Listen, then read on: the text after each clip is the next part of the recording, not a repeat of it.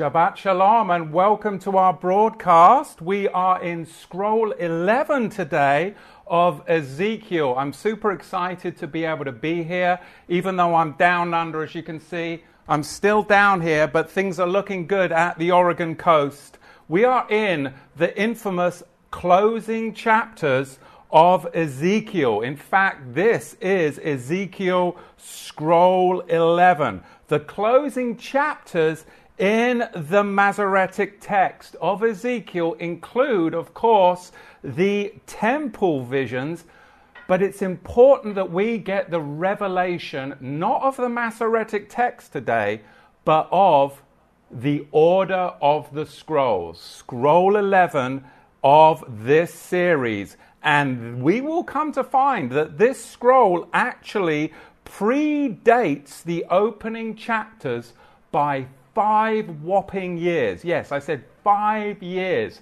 This scroll predates the opening chapters by 5 years. So scroll 11 comes to us from Masoretic Text, chapter 40, verse 1, and it extends through chapter 48 and verse 35. It's actually relegated to the back of the volume as an appendix. It's relegated to the back of the volume as an appendix. Now, of course, this is the temple visions where all of the Zionists, whether it's Christian Zionism, Messianic Judaism, the Zionists get the idea of the third temple. What happens if we can demonstrate through this 11th scroll that this was, in fact, a constitutional agreement that Israel never enacted? It was a conditional constitutional agreement that was never enacted. What would that do to people's theology? It would change the world as far as our spiritual outlook. Look at chapter 40 and verse 1. We'll begin there with the infamous temple visions. In the 25th year of our exile, at the beginning of the year, on the 10th month, in the 14th year, after the city was struck down, on that very day, the hand of Yahuwah was upon me, and he brought me into the city. Now notice, it depends upon your translation. Some of you are going to have day of the month. Now, if it's a good translation, that would at least be in italics to show you that it's not actually in the text. Hence, this is the 10th month. This is the 4th day, because he said on that very day. And of course, it's the 25th year. So scroll 11, the 10th month, the 4th day, and the 25th year.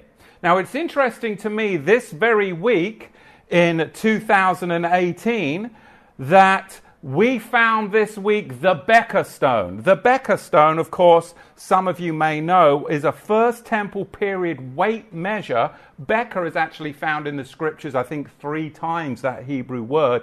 But they found this week the First Temple period weight measure that was actually used by pilgrims as the half shekel tax they would pay before ascending to the Temple Mount, and that was brought into the public eye this week by the media, and it'll be on display in Jerusalem over the next few months. I think it's very interesting that our current media is so focused on temple stones, on temple artifacts, and of course on these temple customs more than any other before. This is fascinating in light of the political climate that we now, in fact, live within.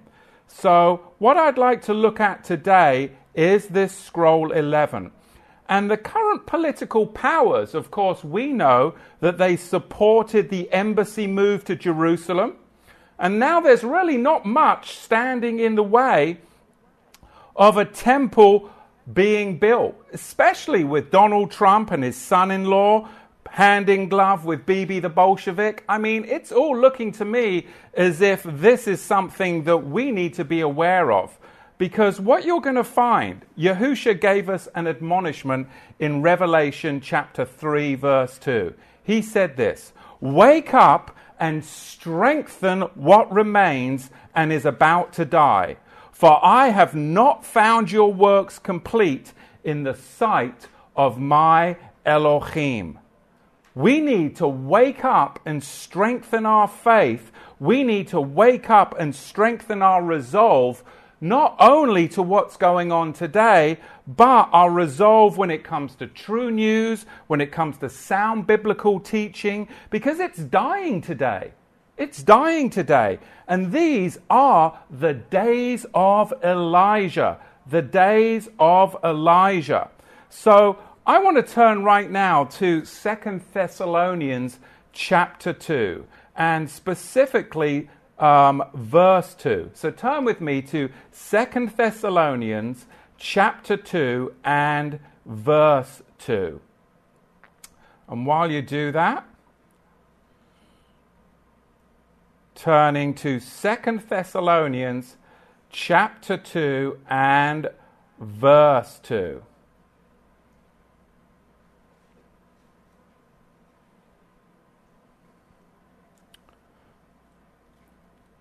People are shaken out of their mind and very disturbed. Look at verse 3. So many are letting others deceive them in all ways, because the rebellion is coming. First, the man of lawlessness is going to be revealed in Jerusalem, the one destined to be destroyed. Look at verse 4. He's going to oppose and exalt himself above every so-called God or object of worship, and he's going to sit in the Ashkenazi temple of their God, proclaiming himself that he is Yahuwah. Look at verse 6. It's only the Holy Spirit that's going to hold this deception back. And verse 7, the confusion over what's lawlessness and what's not is already operating. Christianity as a whole has chosen lawlessness. Messianics have chosen a form of godliness, yet deny its power. Instead, they're falling for the Jewish deception of Torah, Torah, Torah, which is really, we've discovered, the book of the law, with no Melchizedek, no change of the law, which is a violation of Hebrews chapter 7, verse 12. Look at verse 9 of 2 Thessalonians chapter 2, and it says that the coming of the lawless one is connected to the activity of Satan, with all power and signs and false wonders, and with every kind of wicked deception towards those who are perishing. They perish because they did not accept the love of the truth so as to be saved.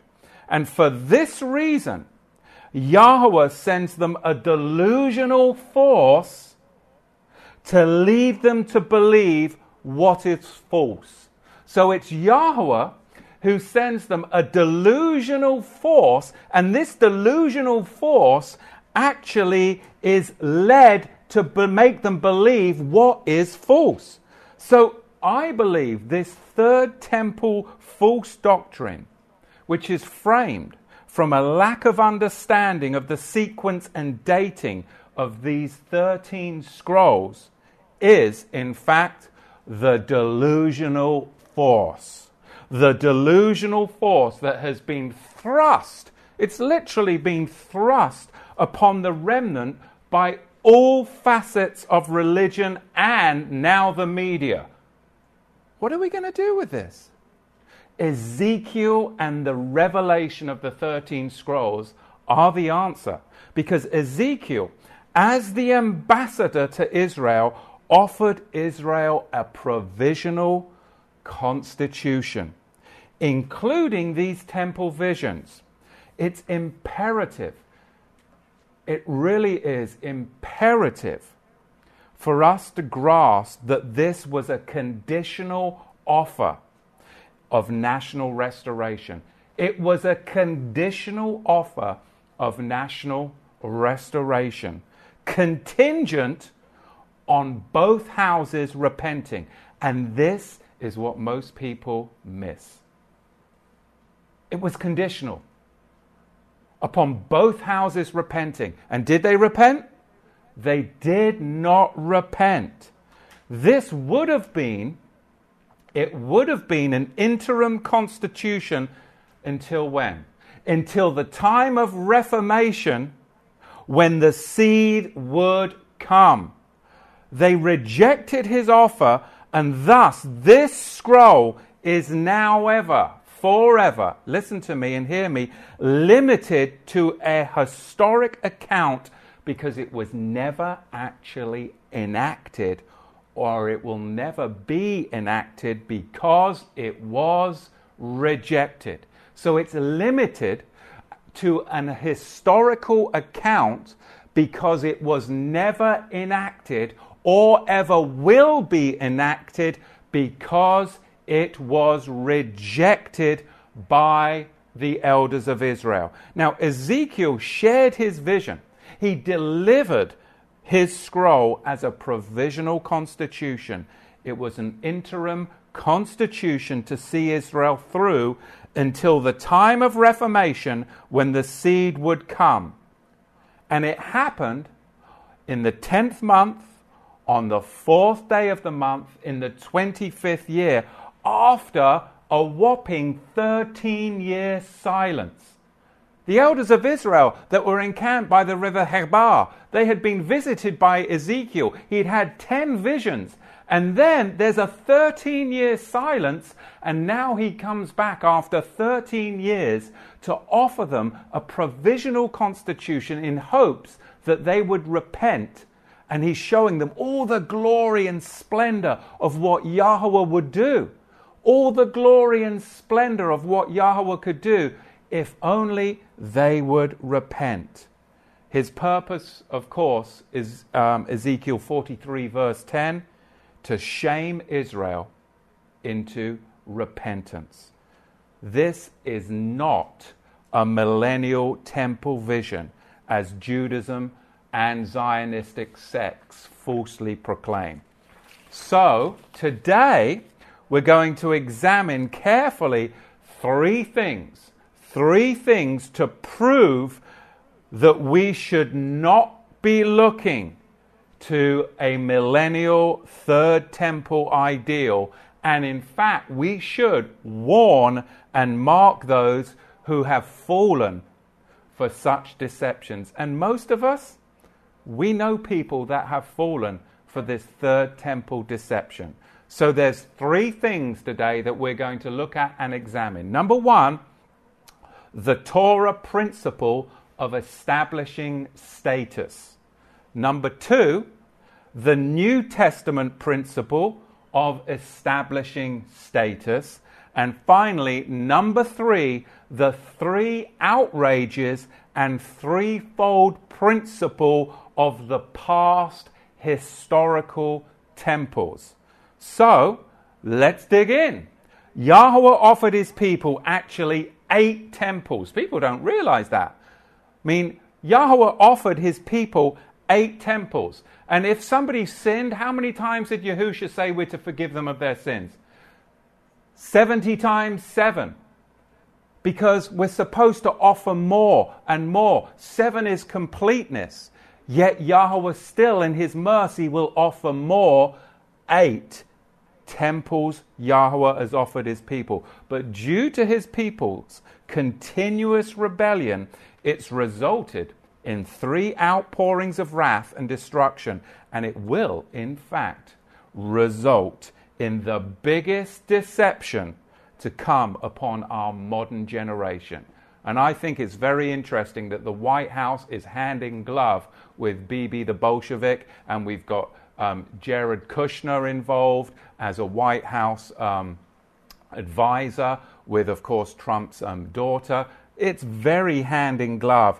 And now is this temple weight has come out again. People's eyes are shifted back to this third temple ideal. And of course, it's being, of course, fermented by all of the Zionism, which has infiltrated our politics, infiltrated our media, down to Hollywood, and of course, our banks. What are we to do as a people? We need to be aware of the days that we live in and not be deceived. So, if the current line of millennial temple teaching isn't corrected, then the greatest deception is going to come over the church, over the Jews, over the nations, and the Hebrew roots community in regard to this so-called third temple.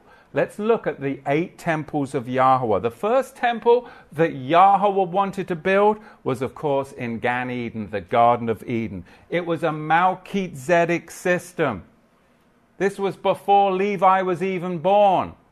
This, of course, was a Melchizedek system. It was perfect, and it was in the midst of the garden, which was, of course, a reflection of the Holy of Holies. The garden, of course, was the holy place, and the land was, of course, the outer court of Israel, and the land of Nod was the profane place. You can see here again, this is the first temple. And what happened when Adam and Eve were kicked out of the garden? There was a cherubim that would, of course, guard the way back so that they couldn't come back in. When they did construct the temple in Jerusalem, on the Nicanor doors, of course, there were carvings of the cherubim on the Nicanor doors. Of course, that was pointing back to this first temple. The second temple was, of course, the tabernacle, the Mishkan in the wilderness. And this was Levitical, and it was permissive because they had sinned at the golden calf. There was a breach, and of course, there was then the construction, not of the heavenly Melchizedek, but a literal second temple or tabernacle, the wilderness tabernacle. The third temple, of course, was Solomon's temple, the first temple, if you will. And the fourth temple, what people call the second temple, was, of course, Zerubbabel's temple, which later became Herod's temple. So the fifth is to be revealed, the sixth is to be revealed, the seventh is to be revealed, and the eighth is to be revealed as well. Now, the altar on which Cain saw a sacrifice for sin couched at the east gate of Eden, and it was located in the land of Nod. Look at Genesis chapter 4, verse 6. It is written, "And Yahuwah said to Cain, why are you angered? Why are you annoyed? And why is your face displaying such hate? If you do well, shall you not be accepted? And if you do not do well, sin couches at your gate." What does he mean? Sin couches at your gate, and its desire is for you, but you should rule over it. Now, numbers mean things in Scripture. 6 equals man. And a hint is this sixth temple is going to have something to do with man, or the man of sin, the son of perdition. 7th, of course, equals the Shabbat, the 7th day, the plan of Yahuwah. And this 8th temple is going to be something to do with the millennium, or time after time. So as we get into this, you're going to see that what people are falling for is going to be, in fact, the 6th temple, where the man of sin will walk up and proclaim himself to be God, even though we know that this is not so. Which temple will everybody be looking to? This is the most important message that I'm delivering. Solomon's temple in Isaiah 7 through 11 prophesies the destruction of Jerusalem and that temple. Later, we find now Ezekiel and Jeremiah proclaimed loudly that Yahuwah would, in fact, what? He would abandon the temple. Then we have Zerubbabel's temple, the prophets Daniel and Zechariah said this temple would in fact be desolated. Desolated. But where was Solomon's temple? Where was Zerubbabel's temple? Certainly not where we're told today. This is where we get to the point of the Torah principle of establishing status. Like I mentioned earlier, we're going to find this principle of establishing status in Numbers chapter 9, verse 22. It is written, or whether it were 2 days or a month or a year that the cloud tarried upon the tabernacle remaining therein, the children of Israel abode in their tents and journeyed not, but when it was taken up, then they journeyed on. This is about the tabernacle or the dwelling place. How was the position of the wilderness tabernacle established? The cloud and fire. The cloud and fire established where the glory of Yahuwah was. And when the glory or the ruach of Yahuwah moved, then what would happen? They would pack up that tabernacle and the tabernacle would move too. What was the position? This is what you have to ask yourself.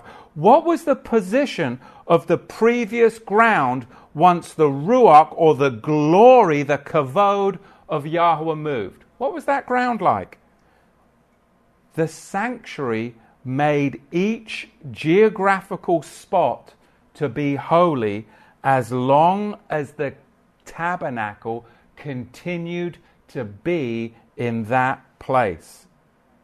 But the moment it moved, the ground where it had been previously became common ground. That is a very important principle of establishing status. Now let's look at this in the New Testament. In Matthew chapter 23, verse 16, Yahusha said it was not the gold of the temple that made the sanctuary holy, but it was the temple that made the gold holy. It's not the sacrifices, but the altar. It's not the geographical site, but where the glory of Yahuwah resides. So when the tabernacle and the glory moved on, leaving the former spot behind, that spot returned to being secular, a secular area with no more holiness attached to it, no more holy than any other secular region in the wilderness. Now, there were three altars that were associated with the temple. And altars, we know, they give you access. The first altar was the golden altar of incense. The second altar was the altar of burnt offering. And the third altar was the mikbhad altar at the profane place, or the altar of the Ezekiel 43 verse 21. Now, in the time of Yahusha, there was actually a building that was called the Beth ha Deshen, or the House of the Ashes. We need to follow this scriptural pattern and forsake the rabbinical Zionist deceptions that our media, our religions, and our present age thrust upon us, and follow the pattern clearly so that we don't get deceived. Which pattern are we going to follow? That's the question. What pattern are you going to follow? Because only one tabernacle follows the heavenly pattern, and that is the Melchizedek pattern. And another tabernacle, it follows the permissive man or Levitical pattern. But we know that you and I are a kingdom of priests according to the order of Melchizedek, Hebrews chapter 8, verse 5 and 6. So what pattern should we follow? Surely we should be following the pattern that was relayed to Moses, and he said it was a pattern from on high. Of course, the first tabernacle of the Garden of Eden. Where did Yahusha say that we were to look back to when there were troubles in marriage and a man and a woman were thinking of getting divorced? What did Yahusha say? Well, you should look back to Deuteronomy 24 and the law of divorce. No, he said you should go further back than that, and you should actually try and get some kind of restoration and healing in your life and go all the way back into the Garden of Eden, because things were not broken when they were walking righteously with Yahuwah. See, the Garden of Eden is our tabernacle pattern. It is the Melchizedek pattern. Three outrages and the threefold principle. This is what I want to talk about, because the glory did come to a geographic location. 2 Chronicles chapter 7 verse 1, we find Solomon's temple, thus establishing it as holy. The glory appeared there, therefore it became holy. 2 Chronicles chapter 7 verse 1. Now when Solomon had made an end of making prayers, the fire came down from the heavens and consumed the burnt offering and the sacrifice, and the kavod, the glory of Yahuwah, filled the house. So the temple's existence was always dependent, meaning conditional. The temple's existence was always dependent, that means conditional, upon the continued obedience of Israel. Look at 2 Chronicles chapter 7 verse 19. But if you turn away, here's the conditional phrase, but if you turn away and forsake my statutes and my judgments, which I have set before you, and shall go and serve other Elohim, and go and worship them, then will I pluck them up by the roots out of my land which I have given them, and this house which I have set apart for my name will I cast out of my sight, and will make it to be a proverb and a mockery among the nations. And this house which is high shall be an astonishment to everyone that passes by it, so that they shall say, why has Yahuwah done this to this land and to this house? Why? Why would he do that? The first outrage in the reign of Echaz, king of Judah, he cut the temple furniture to pieces. He was so wicked. Look at 2 Chronicles chapter 28, verse 19. For Yahuwah brought Judah low because of Ahaz, king of Israel. For he made Judah transgress heavily against Yahuwah. And Tilgath Pilneser, king of Ashur, came to him and distressed him, but did not help him. For Ahaz took him a portion out of the house of Yahuwah and out of the house of the king, and from the rulers, and he gave it to the king of Ashur, but he did not help him. And in the time of his distress did he trespass even more against Yahuwah, this that King Ahaz. Verse 23, for he sacrificed to the Elohim of Demeshk, who killed him. And he said, because the Elohim of the kings of Aram helps them, therefore will I sacrifice to them, that they may help me. But they were his ruin, and the ruin of all Israel.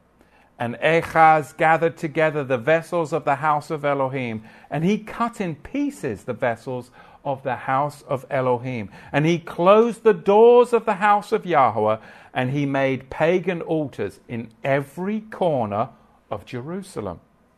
And in every city of Judah he made idol temples to burn incense to other Elohim. And he provoked Yahuwah and his fathers to anger. That was the first outrage in the reign of Ahaz, king of Judah. Look at the second outrage. The son of Hezekiah was, of course, Manasseh, and he did wickedness in the sight of Yahuwah, and he didn't walk in the ways of his father before him. 2 Chronicles chapter 33 verse 1, he turned the temple into a heathen shrine. So now we get to the third outrage. Yahuwah sent, of course, the house of Judah, in context where we're reading, into the Babylonian captivity. He sent Nebuchadnezzar to destroy the temple, and his rebellious people were taken captivity for 70 years. We've got the first outrage. We've got the second outrage. We've got the third outrage. This ties in now with what's called the threefold principle. Deuteronomy 17 verse 6, it is written, out of the mouth of two witnesses or three witnesses shall he that is worthy of death be put to death. But at the mouth of one witness he shall not be put to death. The principle regarding punishment or chastisement from Yahuwah is going to be a what? A threefold principle. We've seen one outrage in the temple, we see a second outrage in the temple, and finally we see a third outrage in the temple, and Judah is given over to the Babylonians. Nebuchadnezzar comes in, and now judgment is going to come upon that house, and that temple is destroyed. Look at the Apostle Paul. We'll see this threefold principle in his life. This was a common knowledge amongst the Talmudim, the disciples, because it goes back to the Torah. So if we're going to understand about Yahuwah's idea and Yahuwah's view of the temple, we need to understand the threefold principle. Because people are all like, oh, the third temple, the third temple, the third temple. Well, in fact, they're not counting the prior temples. So their whole count is off. They're not counting the temple, the tabernacle of the Garden of Eden, which is Melchizedek. They're not looking at these things, just like they're not understanding that the book of Ezekiel is fact, not a book, but 13 scrolls. Now, understanding the count and understanding the scrolls and understanding the threefold principle is the key to us being alert and awakened in this day. Paul knew it, 2 Corinthians 12 verse 7. And lest I should be exalted above measure through the abundance of revelations, but there was given to me a thorn in the flesh. The messenger of Satan came to buffet me, lest I should be exalted above measure. For this thing I besought the master 3 times. How many times? For this thing I besought the master 3 times, that it might depart from me. And he said unto me, my grace is sufficient for thee, for my strength is made perfect in weakness. Most gladly, therefore, will I rather glorify in my infirmities, that the power of Messiah may rest upon me. Therefore, I take pleasure in infirmities, in reproaches, in necessities, in persecutions, in distresses, for Messiah Yahusha's sake. For when I am weak, then I am strong. So Paul applies the Torah principle based upon having proper witness to a matter. Paul witnessed 3 identical answers from Yahuwah. Thus, those 3 identical answers established Yahuwah's final judgment. That's what I don't want you to miss. Those 3 identical answers established Yahuwah's final judgment. Now, we're looking at this in relation to the temple. But look what Yahusha said in Matthew chapter 27 and verse 38. We're going to see that this is not something just appears in the Bible once or twice. It's everywhere. Matthew 27, verse 38. Then said he to them, "My being is exceedingly sorrowful, even to death. Stay here and watch with me." And he went a little further, and he fell on his face, and he began to pray, saying, "Oh, my Father, if it is possible, let this cup pass from me. Nevertheless, not as I will, but as you will." Verse 40, and he came to the disciples, and he found them asleep. And he said to Kepha, to Simon Peter, "What? You could not watch with me just for 1 hour? Watch and make prayer, so that you enter not into temptation. The human spirit is indeed willing, but the flesh is weak." Now, he went some distance again and made prayers the second time, saying, "O my Father, if this cup may not pass away from me, except I drink it, let your will be done." And he came and found them asleep again, for their eyes were heavy.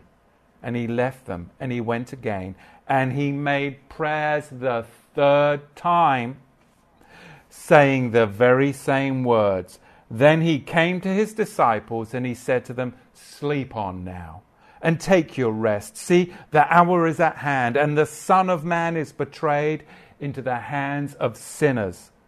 Rise, let us get going. See, he is at the hand that does betray me." So Yahusha received three identical answers from Yahuwah, thus establishing Yahuwah's final judgment. It's the same. Whether it's Paul's thorn in the flesh, whether it's the threefold principle on the temple that was built by Solomon, that came into threefold judgment that was seen at the hand of Nebuchadnezzar, whether it is here Yahusha pleading with the Abba, his Father in heaven, if this cup could pass from him. 3 times, and then the same answer is given, and that seals the judgment. Look at Matthew chapter 18, verse 15. "And if your brother shall trespass against you," 3 things. Number 1, go and tell him his fault between you and him alone. If he shall hear you, you have gained your brother. But if he will not hear you, number 2, then you take with you 1 or 2 witnesses, that in the mouth of 2 or 3 witnesses every word shall be established. And if that doesn't give you any joy, number 3, if he shall neglect to hear them, tell it to the congregation of Israel.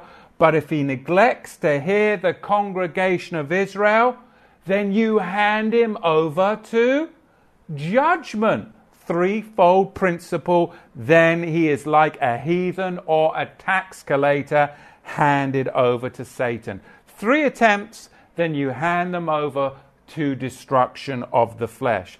This is the threefold finality, and we even find it in literary forms throughout the Bible. Holy, holy, holy, or woe, woe, woe, or O earth, earth, earth, hear the word of Yahuwah. This even comes across in literary forms. It was well known with the believing community in the days of Yahusha, in the days of Solomon, in the days of the exile and Ezekiel's revelation. The threefold principle, given the same answer, then the judgment would be sealed. This is powerful to me because it's one of those paradigm shifts. And in fact, it's something that you and I can do in our lives. I mean, so many times you online have contacted me about wars and fights amongst you or your family members or people, and you're like, "Oh, how many times do I continue to go back and forth?" Well, 3 times, and then you just have to hand them over to the world, that the flesh would be crushed, and then hopefully Yahuwah would restore. But we can't continually fight and fight and fight. It's a threefold principle, and then you've just got to move on, because you cannot neglect what the word says. Woe, woe, woe. Holy, holy, holy. O earth, O earth, O earth. Hear the word of Yahuwah. Look, even the people understood the threefold principle. But Jeremiah said their reasoning was faulty, and Jeremiah told them this in Jeremiah chapter 7, verse 4. Trust you not in lying words, saying, the temple of Yahuwah, the temple of Yahuwah, the temple of Yahuwah. So the people understood the threefold principle, but they perverted it, and they were saying, the temple of Yahuwah, the temple of Yahuwah, the temple of Yahuwah, judgment won't come. It's the temple of Yahuwah. They invoke the threefold principle to try and avert judgment. But Jeremiah 7 verse 4, he wasn't having any of it. Ezekiel 21 verse 14, you therefore, son of man, prophesy and clap, and let the sword be doubled the third time. The sword of the slain. It is the sword of the great slaughter which surrounds them. The threefold principle, and then judgment ensues. It's a threefold, and then it's an overturning to the kingdom of men, or we rest in the kingdom of Yahuwah. I would rather repent and rest in the kingdom of Yahuwah, but if people don't listen, then you overturn them to the kingdom of men and let their flesh reap what they've sowed. The point is, concerning the temple, Yahuwah repented once of the evil to destroy the temple in Jerusalem with Hezekiah's reforms. Yahuwah was going to destroy the temple, but Hezekiah came in and he reformed the temple, so Yahuwah repented once, and he did not destroy that temple. Then what happened? Wickedness ensued again, and Yahuwah was going to destroy the temple. And then twice Yahuwah repented. Why? Because Josiah came in. Josiah came in and he made reforms. So Yahuwah, he repented. And he didn't destroy the temple. The third warning came loud and clear through the prophets Jeremiah and this prophet, Ezekiel. This is the third and final witness, the third and final warning given to Israel. We can find it on the 6th year of their captivity, on the 6th month, on the 5th day of the month, and you'll find that in the Masoretic text of Ezekiel chapter 8 verse 1. In fact, Ezekiel 8:4 says this, and see, the kavod, the glory of the Elohim of Israel was there. But then look what happens in verse 6. Ezekiel chapter 8 verse 6, he said furthermore to me, son of man, do you see what they are doing? Even the great abominations of the house of Israel commits here, that I should go far away from my holy place. But turn again, and you shall see even greater abominations. And what did they see? 25 priests worshipping the sun and weeping for Tammuz. Ezekiel 11 verse 1. And he tells them that Yahuwah is going to leave the temple. He's going to leave the temple and he's going to dwell in a little sanctuary. Where would that little sanctuary be? He's going to dwell in the heart of the Melchizedek sanctuary.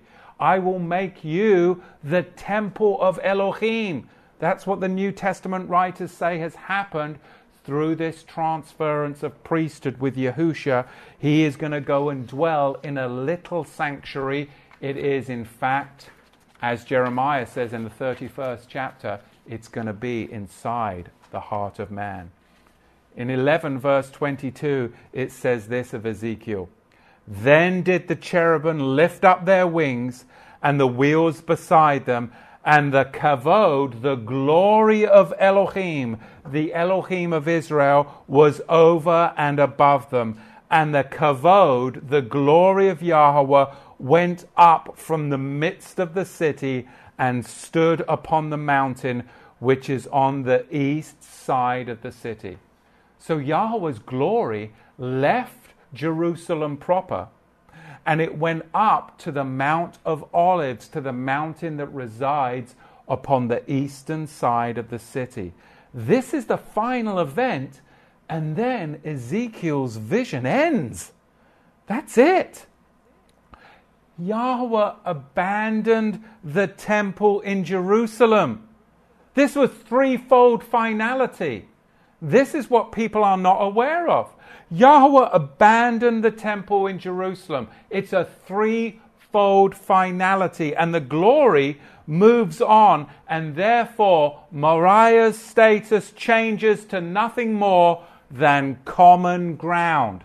Just as when the cloud by day and the pillar of fire by night moved and the tabernacle moved, well, the ground where it was previously became then common ground, just secular ground. What would have Moshe done? What would have Joshua done? What would have Aaron done? They would have given the order to dismantle the tabernacle and move it to the Mount of Olives at this point. Yahweh's glory's just moved onto the Mount of Olives. Well, we better pack everything up and we need to move because that's where the glory is. So Mount Moriah then returns to secular common ground. It's not holy because the glory's up on the Mount of Olives. Look at Lamentations chapter 2 verse 7. Yahuwah has cast off his altar. He has abhorred his sanctuary. What? Yes, Yahuwah has cast off his altar. He has abhorred his sanctuary. And in Ezekiel chapter 24, verse 21, I will profane my sanctuary. So the very spot on Mount Moriah came no more holy. It became no more holy than, say, the White House, right? And we know that's not holy. When the glory moves, it becomes common and secular. Yet mercy and kindness and long-suffering abounds with Yahuwah. Does it not? It abounds with Yahuwah. Look at Haggai chapter 2 verse 9. The glory of this latter house shall be greater than the former, says Yahuwah Sivoth, and in this place will I give shalom, says Yahuwah Sivoth. So Zerubbabel was allowed to build a new temple on Mount Moriah because of Yahuwah's kindness. In fact, Jeremiah had prophesied about it. In Jeremiah chapter 27, verse 21, it is written, yes, this says Yahuwah Sivoth, the Elohim of Israel, concerning the vessels that remain in the house of Yahuwah and the house of the king of Judah and of Jerusalem. They shall be carried away to Babylon, and there shall they be to the day that I visit them for deliverance, says Yahuwah. Then will I bring them up, and then I will restore this place. So now we're back, all the way back to where we started, to the threefold principle of now Zerubbabel's temple. So did you see the threefold principle with Solomon's temple and then destruction? But then Yahuwah in his mercy now allows for Zerubbabel's temple to be built. And we're going to find now, again, this threefold principle is going to be enacted with that temple. Now bear in mind, if this threefold principle of judgments comes to pass, yet there's a transference of priesthood, then it's finished. Then it's finished. Finished. You see, next week, we're going to finish up with scroll 11 with the three outrages relating to that temple. that temple, excuse me. I hope that as we see this vision of Ezekiel, that this was a conditional offer. That these ideas that we get today about, oh, the Jews are going to build a third temple and this is going to be the answer to prophecy. It's not. Because people are missing the threefold principle. The first temple of Solomon's temple, commonly called the first temple, the threefold principle was enacted and then judgment ensued and the temple was destroyed. We saw the same thing, the threefold principle with Zerubbabel's temple, and we found that Zerubbabel's temple was in fact destroyed in 70 of the Common Era. But then there was a transference of priesthood that had happened, and now Yahuwah resides in a little sanctuary. So if we're looking to the wrong temple, and if we're looking to the wrong high priest, then we could fall into this devious deception. Because Ezekiel tells us that this was a conditional offer.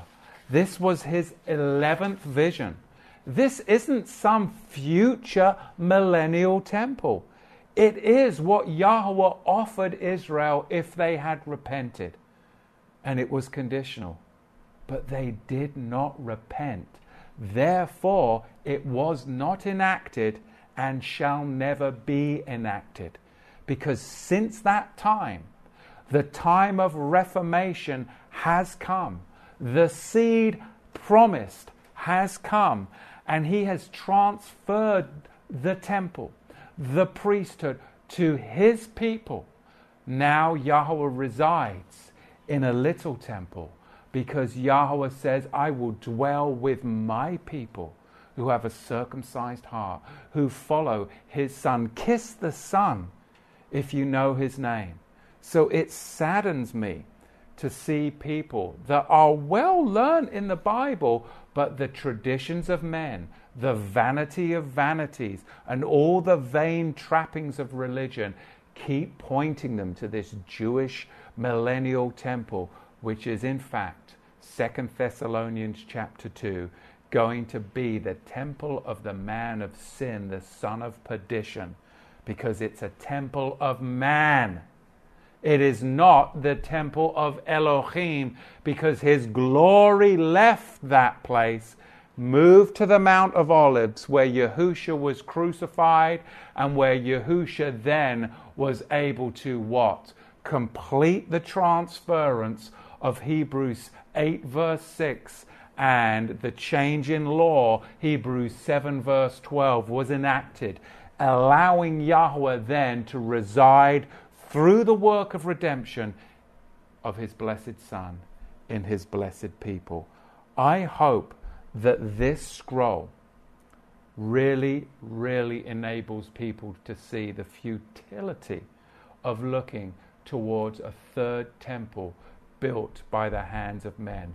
Because last time I checked, Yahusha was the cornerstone, the stone that the builders rejected has in fact become the principal stone, and is my principal stone, and I hope your principal stone. Shabbat Shalom, and blessings to you all. Thank you all. And remember, next week we'll be broadcasting, and we'll be continuing on as we now come into these closing visions of Ezekiel and the revelation of the 13 scrolls. Amen.